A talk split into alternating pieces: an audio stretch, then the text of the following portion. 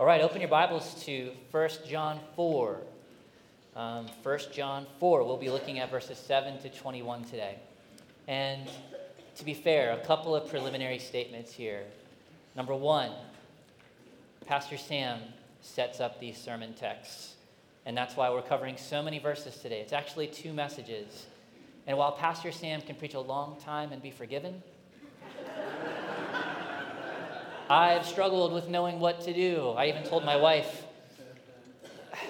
there's so much here. And she encouraged me, as she always does, but this time particularly, focus on what needs to be shared. I know you want to cover everything, and I do. But she said, cover what needs to be shared, and I know God will bless. And, and I know that that's true. Another thing is, I'm here again, and normally that would not be the case. I actually tried looking for people, men, who are normally on our preaching rotation to be here in, instead. Nobody wanted to do it, so here I am. and it's actually a blessing. I, I love the challenge. There's, there's nothing like the challenge of digging into God's Word and being personally confronted by the text of Scripture before I ever come here. And that's truly what's happened again this week in the great theme that I've looked at here in 1 John 4 7 to 21 in the love of God. The title of our message this morning is Assurance of God's Love. And that's this text of Scripture. I won't read it all now. Jeff read that for us this morning. But what I'll do as I start is, is tell you about a guy that I knew about named Henry Lyte. And Henry had a problem. Henry had a deadbeat dad. When Henry was just a young boy, his dad preferred to not be around at home. His dad was still a part of the home, but typically Henry's dad would prefer to be out hunting and fishing. And when he did come home, didn't really pay attention to his son very much. Well, one of the times when his dad came home, he told his wife, We're going to send the boy to a boarding school. And that's what he did. He took Henry to the boarding school, handed him over to the care of the headmaster there, and left. And when he did come to pay the bills, or whenever he to sign his name, or whenever he sent a letter to his son, he would always sign it at the end, your uncle. Right? Blow after blow to Henry Lyte. And you've heard stories like this. Maybe you've been in a situation like this with a deadbeat dad who just didn't engage with you, didn't love you. Or if he did love you, it's just this weird kind of love. You wasn't really sure if it was love. He's just not there for you. Situations like that around this church and in our culture produce uh, kids who grow up into adulthood unassured, not certain, and just feeling kind of cast off and forever wondering, you know, what's my place? What's my value? Henry Lyte did not grow up in such a way. His life was transformed by the gospel of Jesus Christ, and he became a pastor.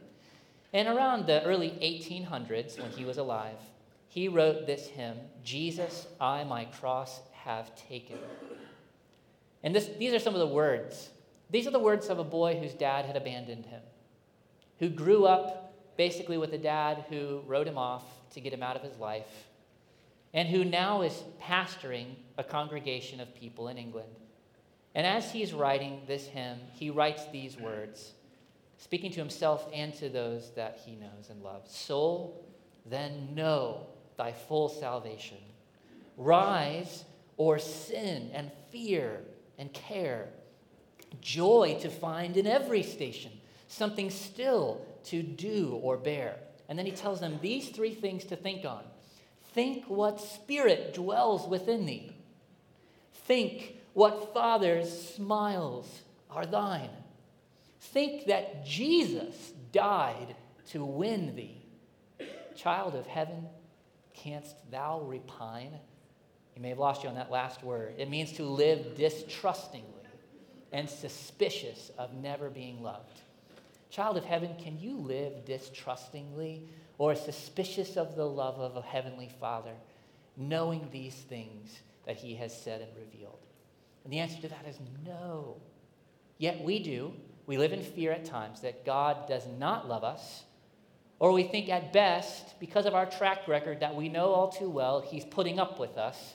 and that someday the boom might get lowered on us when we're least expecting it because of that last straw that we, we broke. Now, I just threw out a bunch of allegories there, metaphors.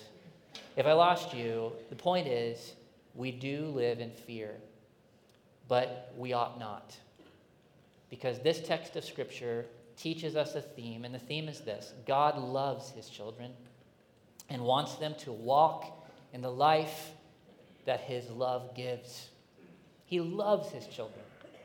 Now, there's there things that we need to unpack, and as we go this morning, I hope that you can, like Henry Lyte, who lived so long ago, whose last words recorded when he died were joy, peace. And then he died, going into the presence of God. That your life could be so transformed that no matter what examples you've had of love, that it could be transformed because your definitions start with God and this God who is love. Let's look at the text of Scripture. And as you do, I'll put up these two points that you can have and follow along with this morning. These are essentially the two messages that should be preached separately, but it all goes together, and I'm going to do my best to do this this morning to present the evidence of God's love and to let God's word speak to you and allow God's evidence of his love to be revealed to you and to challenge you to believe it. And then the second point, the effect of God's love, talking about what it's like if God's love has so been evident and revealed to us, what are we responsible to do?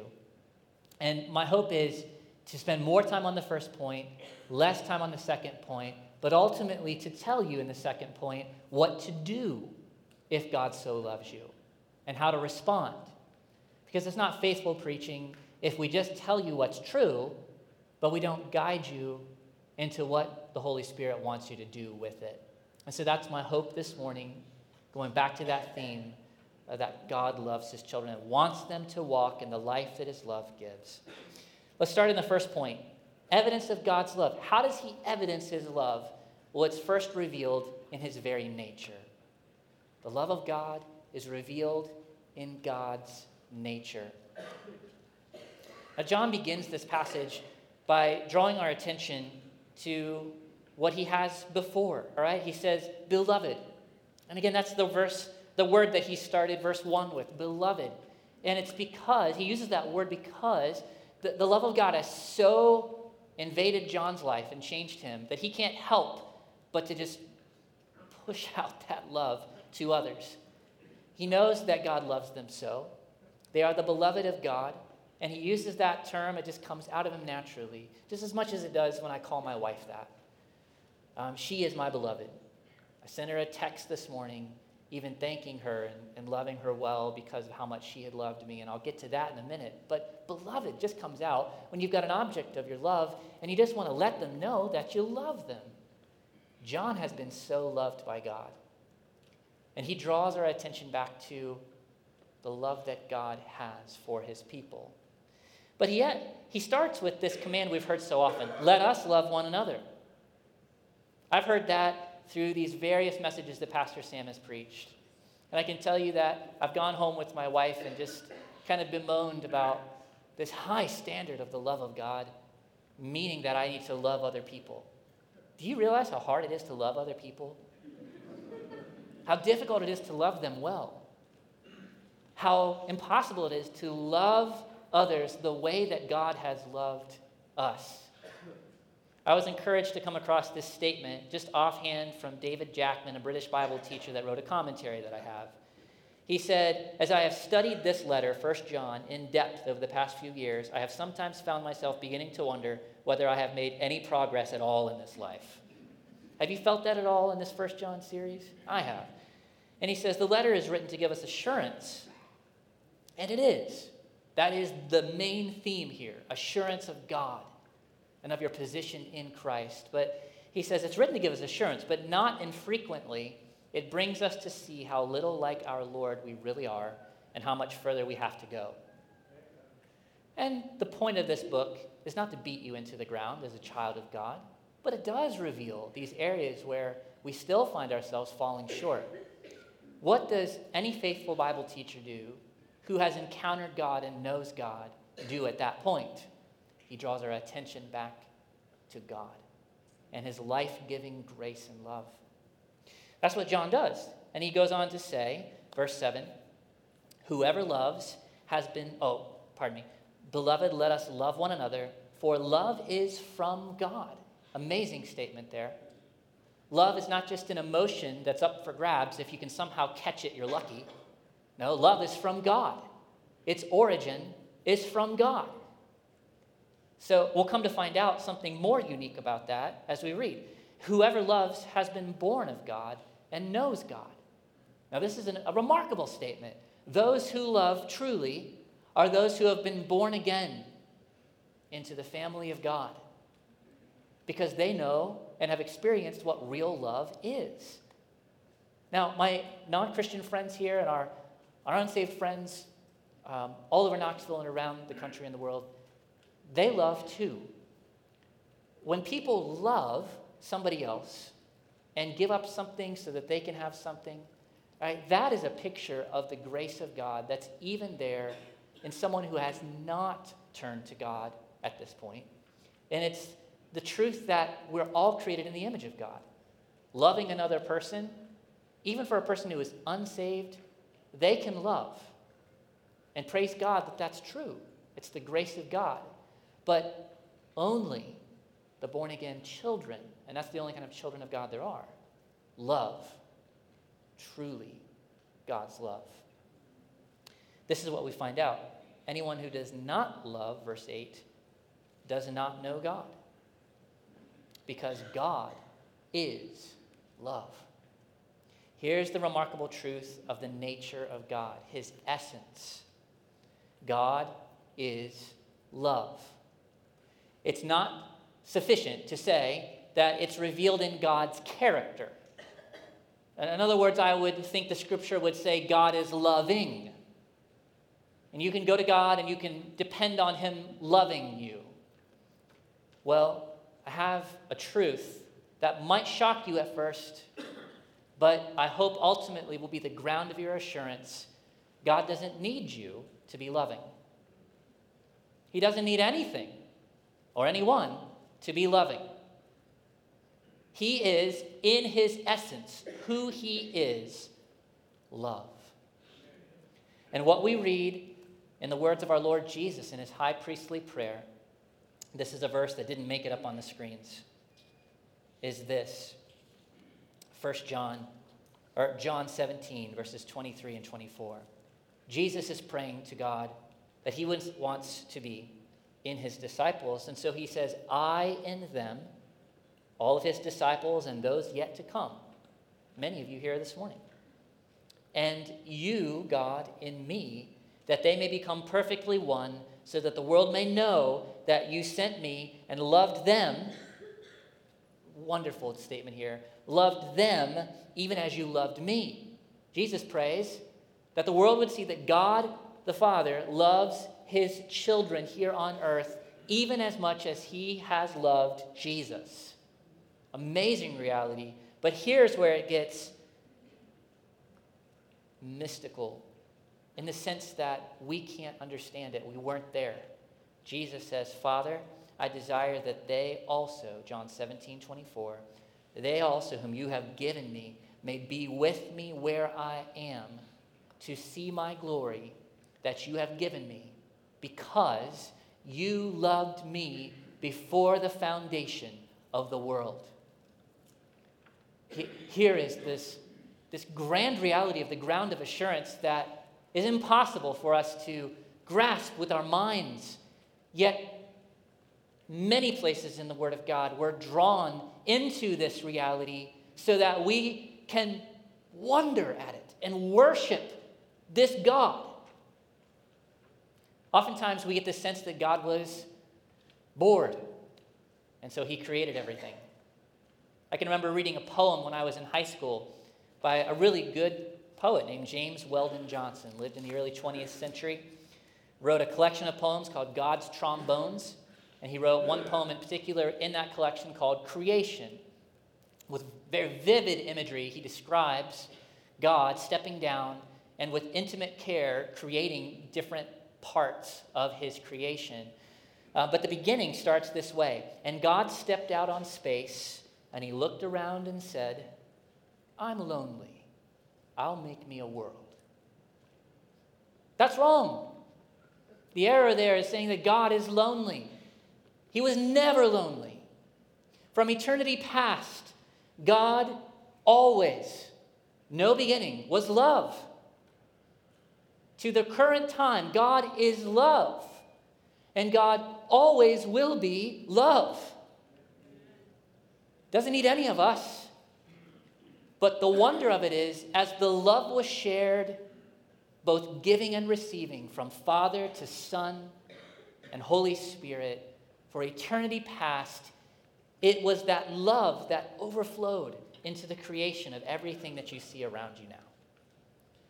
And it wasn't a separate thing that God said, well, now I'll create love, and now I've got people that I can actually love.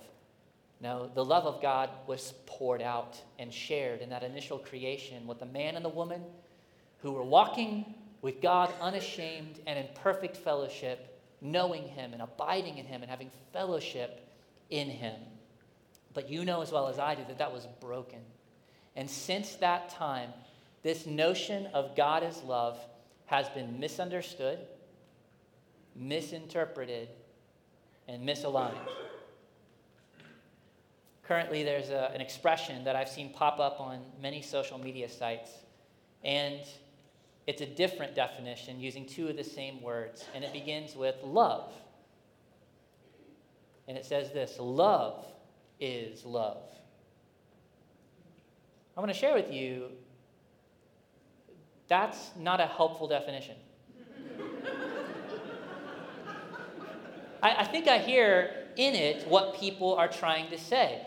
I, think the message that I'm getting from that is whatever shape love takes in your life, and these are my words, how I'm trying to understand it. Whatever shape love takes in your life, however you display it, and whoever you want to share it with, the point is to just love and be loved and don't let anyone tell you otherwise. You kind of get that message? You kind of see that, and, and it's popping up in places where it's very popular to say, well, if that's how you feel, man, who am I to tell you otherwise? Or if that's who you are, that's none of my concern. You just be affirmed, and you don't have any Nobody has any right to tell you otherwise. Love is love. But let me say this if you say love is love, and you don't have a definition other than that, it's, it's just this nebulous thing that hopefully your feelings can align with and you can grab onto it. And if you get it, great.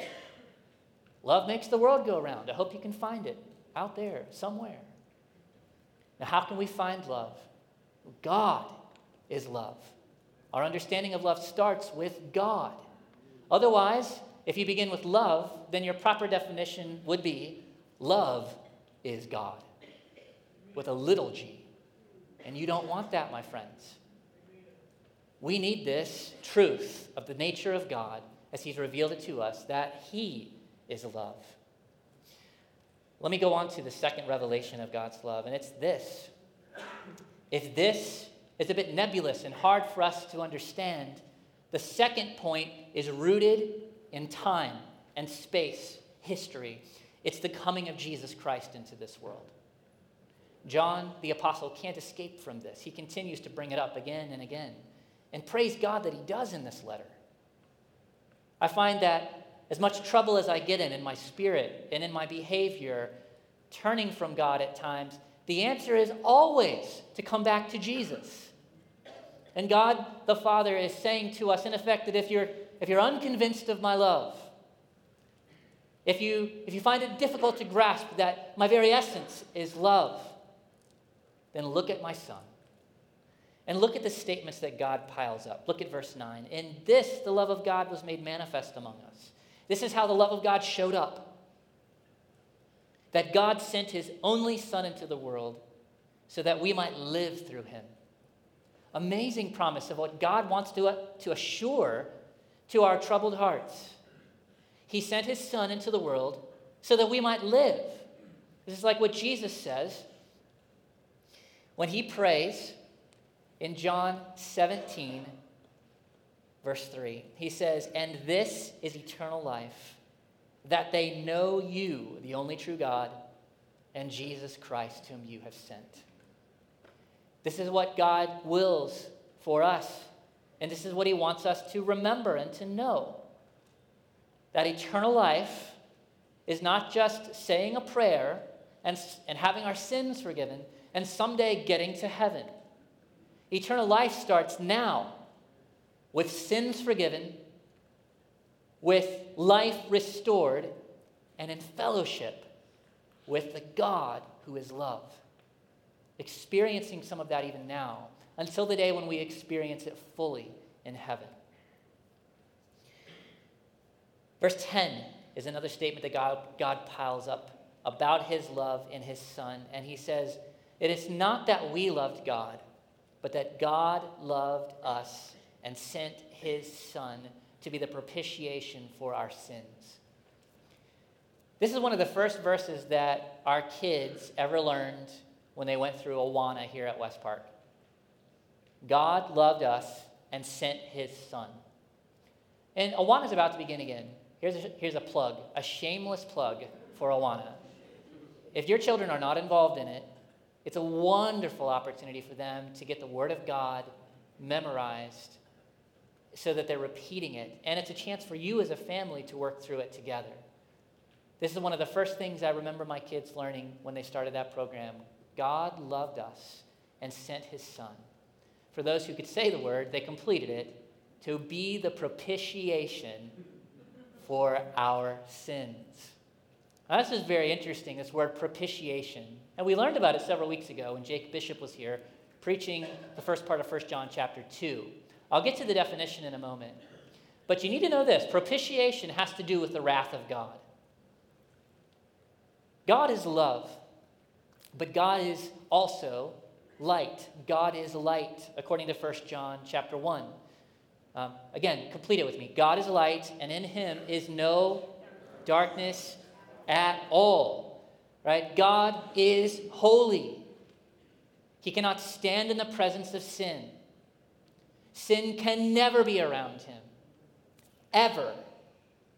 And when he encounters the humans that are here on earth, here's what he finds sin. Sin in your heart, sin in my heart some that we evidence outwardly, and some that we hold in our hearts, and God sees it all. And He has a complete record of it.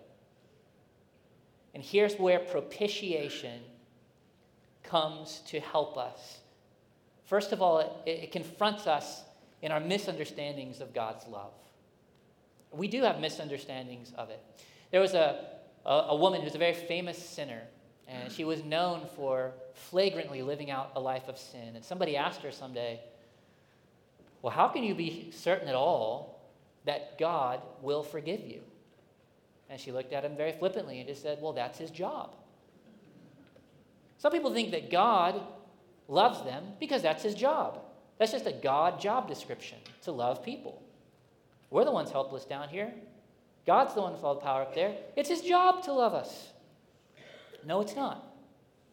Remember, God is love independent of any people. So, what happens when you confront this God who is love in all of his perfections? God is love in his holiness. God's love influences that holiness. As well, God is holy, and his holiness influences that love. There is no tension, it's all perfection, and in everything he does, sin can't even enter in. The word propitiation is required when you put people in the presence of a holy, loving God. Propitiation is defined this way a sacrifice that bears God's wrath and turns it to favor. This comes from the ESV Study Bible, and it's as good as any other definition. Some of you may have in your Bibles an atoning sacrifice. I have always thought that that helps, but it's insufficient to what this is saying. It gets at the idea but the word here is propitiation. Hard to say, but vital to get. God was wrathful, rightly so, for the sins of every single one of us. And if you have not come and repented of those sins and trusted in Jesus Christ alone to be your Lord and Savior, God's wrath is still coming for you. But if you have turned to Jesus, and if any of you are not in Christ yet, you can turn to Jesus. Why? Because he is the propitiation for our sins. He is the divine wrath bearer for the sins of all of us who are lost. And that's every single one of us. He is the propitiation. And he has made right our record of wrongs by receiving the full penalty of God's wrath and giving to us the full pardon and benefits of perfection by his record. This is the doctrine referred elsewhere in Scripture as justification. Knowing that you are forgiven, not based on anything you have done, but on Jesus Christ alone, suffering in your place.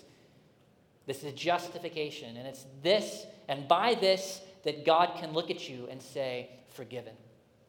Because of Jesus Christ, my perfect Son, whom I sent into the world to be the propitiation for your sins, you are forgiven.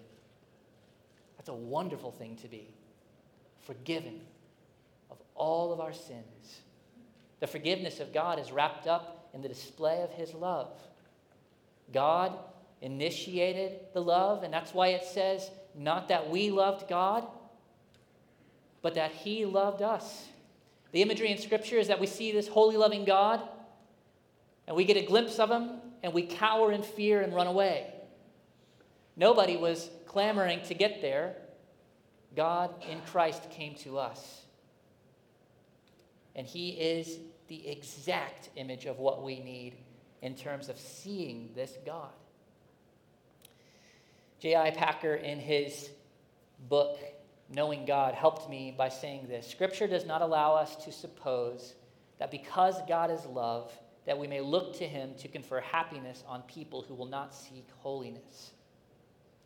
By saying that, J.I. Packer knows what any student of the Bible knows. When you encounter God, who is loving and who is love, yet who is holy, we need a transformation to take place and a transaction to forgive us of our sins so that we can pursue this holy God, not based on our own record of accomplishments, but on Christ alone. And so you can say like the apostle Paul in Galatians 2:20, I live by faith in the Son of God who loved me, emphasis mine, and gave himself for me. The apostle Paul often wrote things like this and, and said things like Jesus died for us. But here, he states this personally, and it's instructive for each of us. I live by faith in the Son of God, and you put your name there, who loved Joe and gave himself for Joe. Put your name in that me. This is a confidence that comes because God has revealed what he does about human sin. He punished his own son instead. The peak of all of this is that Jesus is our only hope and sacrifice so that we can learn, like it says down in verse 14, we have seen and testify that the Father has sent his Son to be the Savior of the world. And whoever confesses that Jesus is the Son of God, God abides in him, and he in God. God's love is so displayed in Jesus and his arrival that it's our only hope to know this love of God. But the love of God is revealed even more in another way, which I dare say in real time is the greatest expression that we have perhaps experienced this side of heaven. And that's revealed, his love is revealed by his people. This is an amazing section. Verses 11 and 12 doesn't give us an explicit command, but it tells us how we ought to be thinking at this point if we have heard all of this about the love of God. Verse 11 says, Beloved, if God so loved us sacrificially, right? And every single one of these mentions of the word love is that Greek word agape. And I don't want to be assu- assuming here that everybody knows what that means. You can find that on you know, wooden signs down at the local Christian bookstore, agape, right? What it means is sacrificial, self giving love. And this is our God, and this is what He is. And it says, If God so loved us in that way, we ought to love one another. And it says this No one has ever seen God. If we love one another, God abides in us, and his love is perfected in us. I, I wondered, why does John bring up here, no one has ever seen God? Sometimes John does this. He seems to be delivering a right hook, and then all of a sudden he comes with a left jab. You're like, well, where's that coming from? When you, you realize, no, this is, this is the assault of truth and the power of God's word to reveal the love of God. And here is what he says No one has ever seen God. If we love one another, God abides in us, and his love is perfected in us. Those statements all go together. Let me show you one in John, the Gospel, chapter 1, verse 18, and compare it to 1 John 4.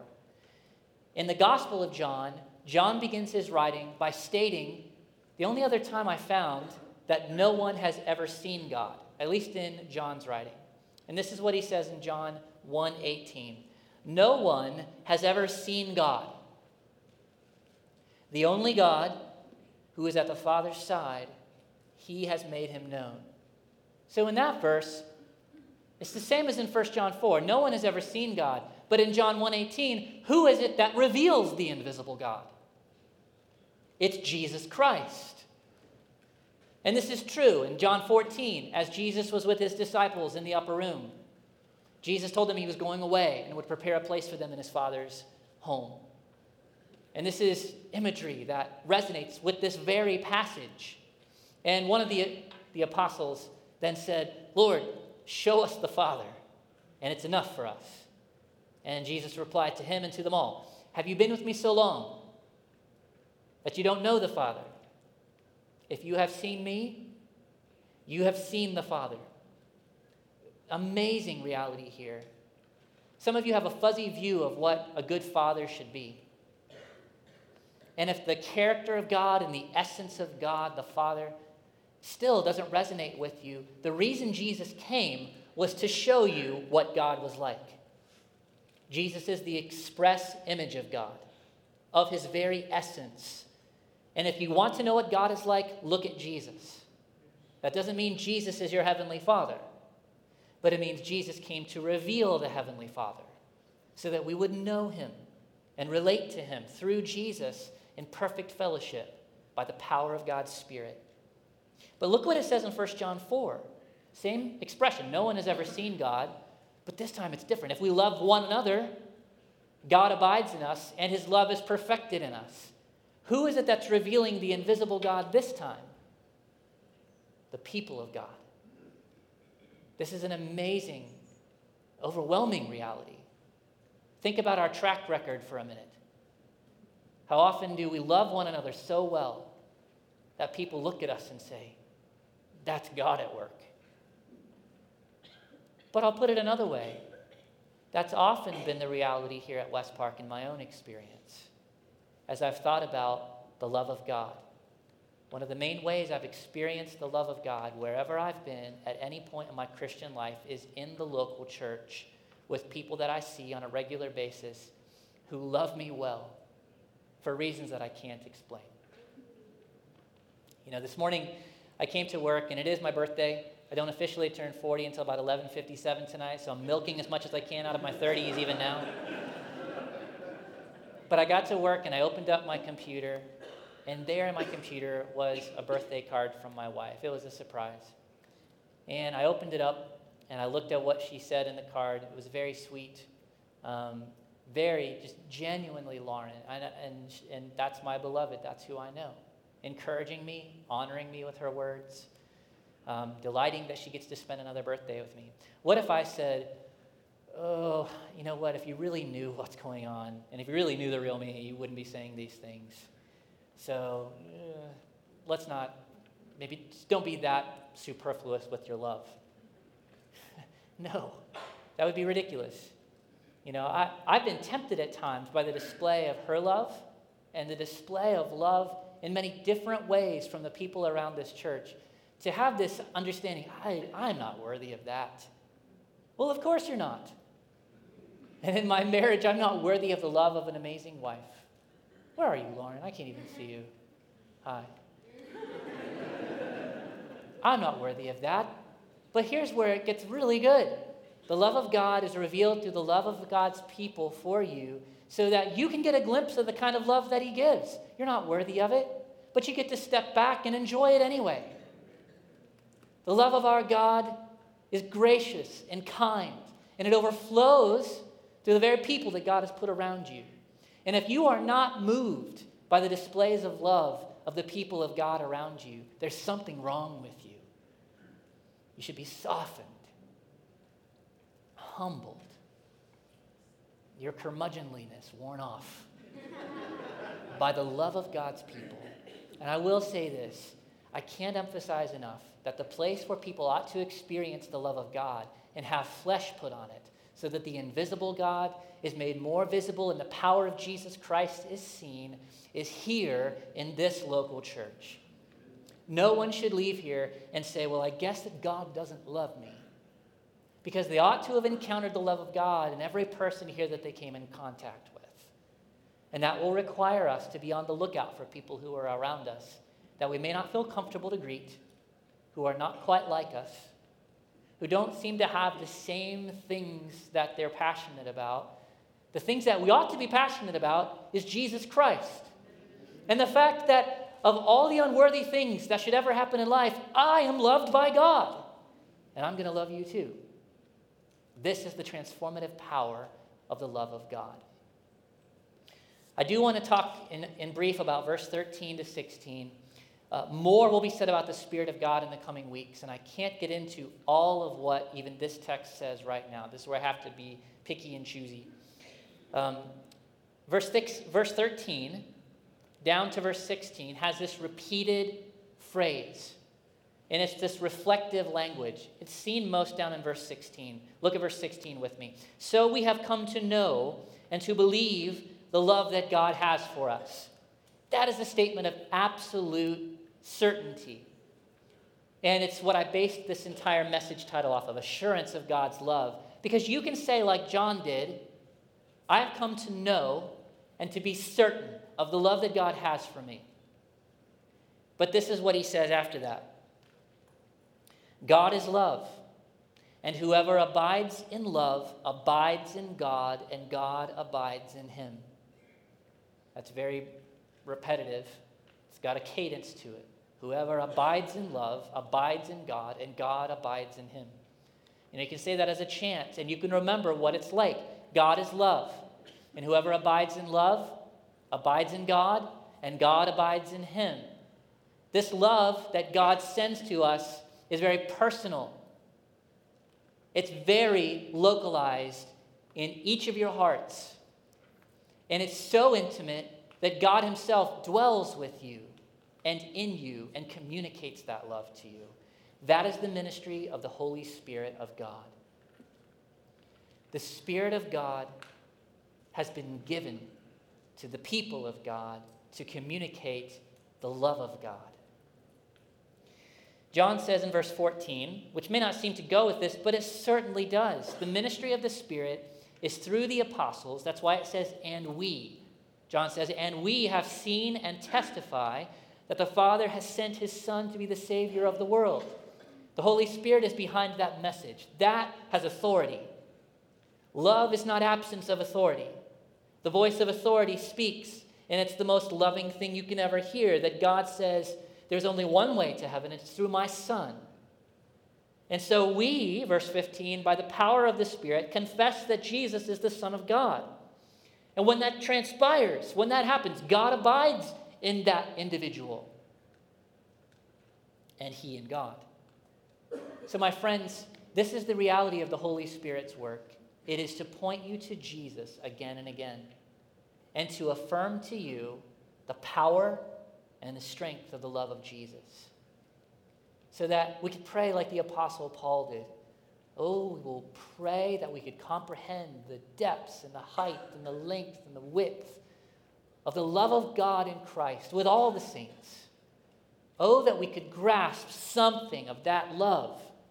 It would transform everything. Oh, to be swept up in that love. It's why it's said of the Holy Spirit, why Paul says in Romans 5 5, and hope does not put us to shame because God's love has been poured out into our hearts through the Holy Spirit who he has given who has been given to us.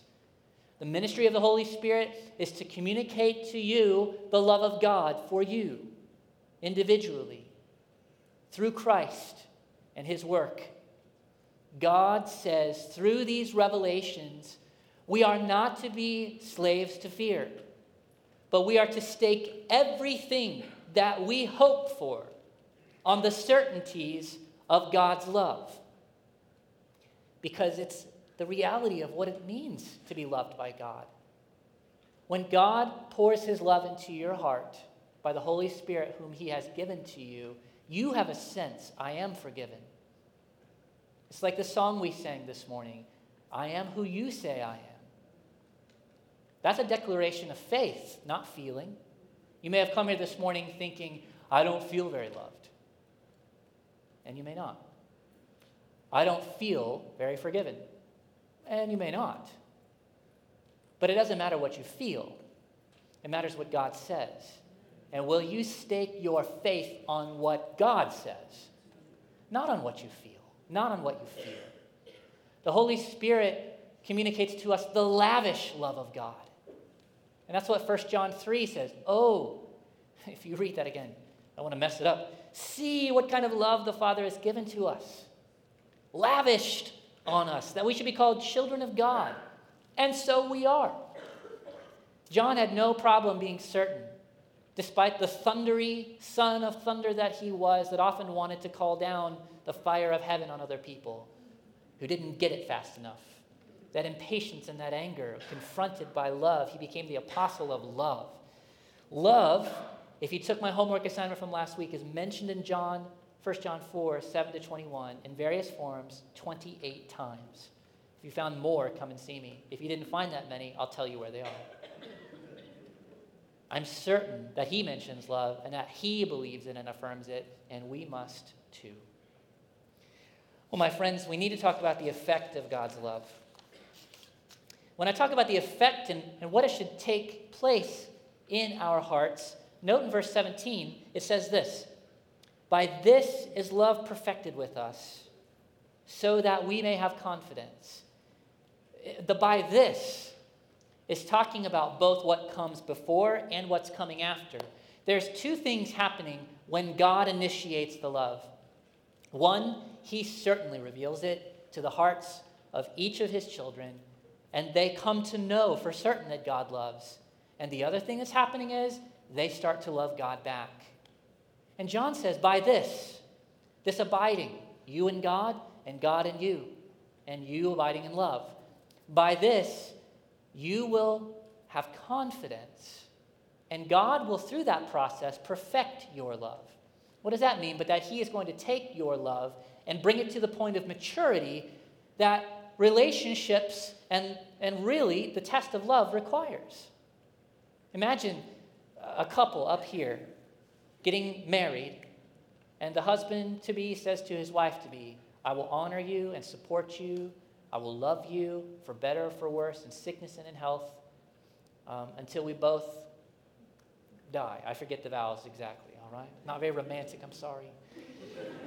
but what would happen if afterwards they didn't live in the same house? They actually lived a couple states apart. They occasionally saw each other on Christmas or Easter, but that was about it. And by and large, if you visited them, they would say, Well, yeah, I, I love my wife. And she would say, I love my husband. Well, there's no proof of it. Love isn't love until it's been tested. You know, and this is true when you go back to the story of Abraham, who was tested to give his son, his only son, Isaac, the one that he loved, to God. And God is no different in how he operates with his children. He may not require such a heavy sacrifice of each of us, but He will require us to grow and to stretch in our understanding of His love and of our loving of others. Here are some of the effects, and this is what God wants you to grow in confidence in your position as God's child. This is a response to God that honors God. It pleases Him when His children, despite what they feel or despite what they fear, stake their claim on what God says about them, and they believe and they hold on to God. That's confidence. That pleases God, and that's loving to God. That's why it says in the text, verse 17, By this is love perfected with us, so that we may have confidence for the day of judgment. Because as He is, so also are we in the world. One of the things that you can do to respond to God this morning is to think about yourself and to put yourself in the judgment, by the judgment seat, in front of the judgment seat of God. Someday, every single one of us will stand before God and have to give an account of our lives. When you stand there someday, what account will you give? When you see that holy God, what will be your hope as you stand there. It's right to be a bit fearful when we think about that holy God. And we read that it's a fearful thing to fall into the hands of the living God. Hebrews tells us that. But what we read here is that there's a confidence of the child of God. And the confidence is this as he is, so also are we in this world. The he is Jesus. And the effect of confidence in the life of a child of God is such that he will take this confidence that Jesus alone rightly has. It's the confidence of Jesus before the Father, having completed all of his work and now receiving the blessing of eternity for a job well done. That that is our record, even now in this world. That the children of God can enjoy everything that the Son of God himself enjoys, even the record and the perfect love that the Son has experienced for all eternity. Do you deserve that? No. And I don't either. But here's the kind of imagery it is. You know, in my house, the, the way it's designed, if you sit in the living room, you've got one opening here to the dining room. And you've got another, another opening here to the kitchen and the mudroom area to go out to the garage. So, what that, in a sense, creates is a perfect track for our children and dog to run around. that happens more often than not. Sometimes that really annoys me, and I just kind of, uh, but when I finally get enough sense in my head, and when I'm aware of the precious times that are a part of our family's life, I get up and I run around too. I've seen such joy in my kids' faces. When that happens, they run and run and run, and then they launch themselves onto the couch. Sometimes they'll launch themselves onto my wife's lap or my lap. And that's really the way it is and the way it should be. But in the Father's house, can you imagine the Father who has gone to such lavish lengths to show his love in Christ would ever say to his children who come to him, in whatever state they come, uh, you need to have a probate timeout, uh, something. There's a sense in which we live as if God is going to lower the stick whenever we cross the line one too many times. And this is why the second statement is there no guilt in life, no fear in death. Verse 18 says that, that it's true that there is no fear in love. Now, this fear is a slavery fear. It's a fear that uh, I just don't belong if I have to work to, to make my way, if I have to earn my keep through my performance, I'm going to have to work really hard. But it's a fear because you know you can't do it. This is what this fear refers to. It's not the fear when you have cancer and you read a statement like Philippians 1:21 that says to live is Christ and to die is gain. It's not the fear that looks at death and says, that's kind of scary. Right? That fear, that's apparent. And God walks through all kinds of fear with his children to bless everything that they go through. But this fear is talking about a slavery fear, where your sense is that because you don't deserve it, you never can. This is something that tends us to think that we are going to be punished. And while God disciplines the children that he loves, he does not punish them to cast them out of his house. And praise God for the discipline and the love, so that, in a sense, I can jump up in the, in the lap of my Heavenly Father. I can see the grace and the love of the family of God and the actions and the words of Jesus. And by the Spirit, I can know that I belong. And so, as Paul told Timothy, God has not given us a spirit of fear, but of power and of love and of self control. And we can take those thoughts of slavery that we don't belong and we can push them out by the power of God. Martyn Lloyd-Jones was a pastor in England in the mid 20th century. He's passed away in, in, in heaven now. This is what he wrote in one of his books. He said, There are those who say that it is presumptuous for people in this life and world who know darkness of their own heart and who, who know something of the justice and holiness of God to be free from that fear. That means they know that God is holy, and so they say it's presumptuous to say that you're free from that fear. In the words of Milton, they scorn delights and live laborious days, afraid to say that they have the joy of the Lord or the assurance of salvation. And friends, that's blasphemy to say these things. Now, if you don't know God, you still ought to be very afraid of the holiness and the wrath of God. But run to Jesus. But if you have run to Jesus, delight to live under the smile of God. See what Father's smiles are thine. See what Spirit dwells within you. See how Jesus died to win you. We stake our confidence on the truths of what God has revealed. And we likewise, over time, begin to get a sense of how God is changing us. The, the people of God can look at their lives over a long track record and see, in varying degrees of growth and success, I am changing to be more like Jesus. That person who was unlovable, somehow I loved them. To read God's word became a delight. To have a sense of God's presence and what He was doing in my life, even if it was painful, I knew He was there. And Jesus is certain He's a bedrock of confidence and hope, and I believe in Him. He's my Savior and Lord. The track record of God's people, God wants you to experience those things, to note them. That's not bragging, that gives praise back to God.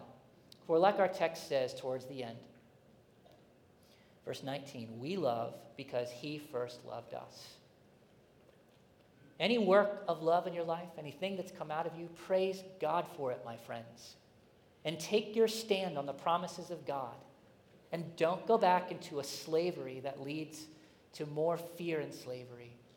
But reject those things and place your faith on Christ if you're on your deathbed this week and you have turned to Christ, but you're reminded of a sin that came up and that is somehow plaguing you, even on your deathbed, run to Jesus and find your solace and rest in Him alone. He is your power, and He is your love, and He is your sound mind for all the love yet to come as we love God and people.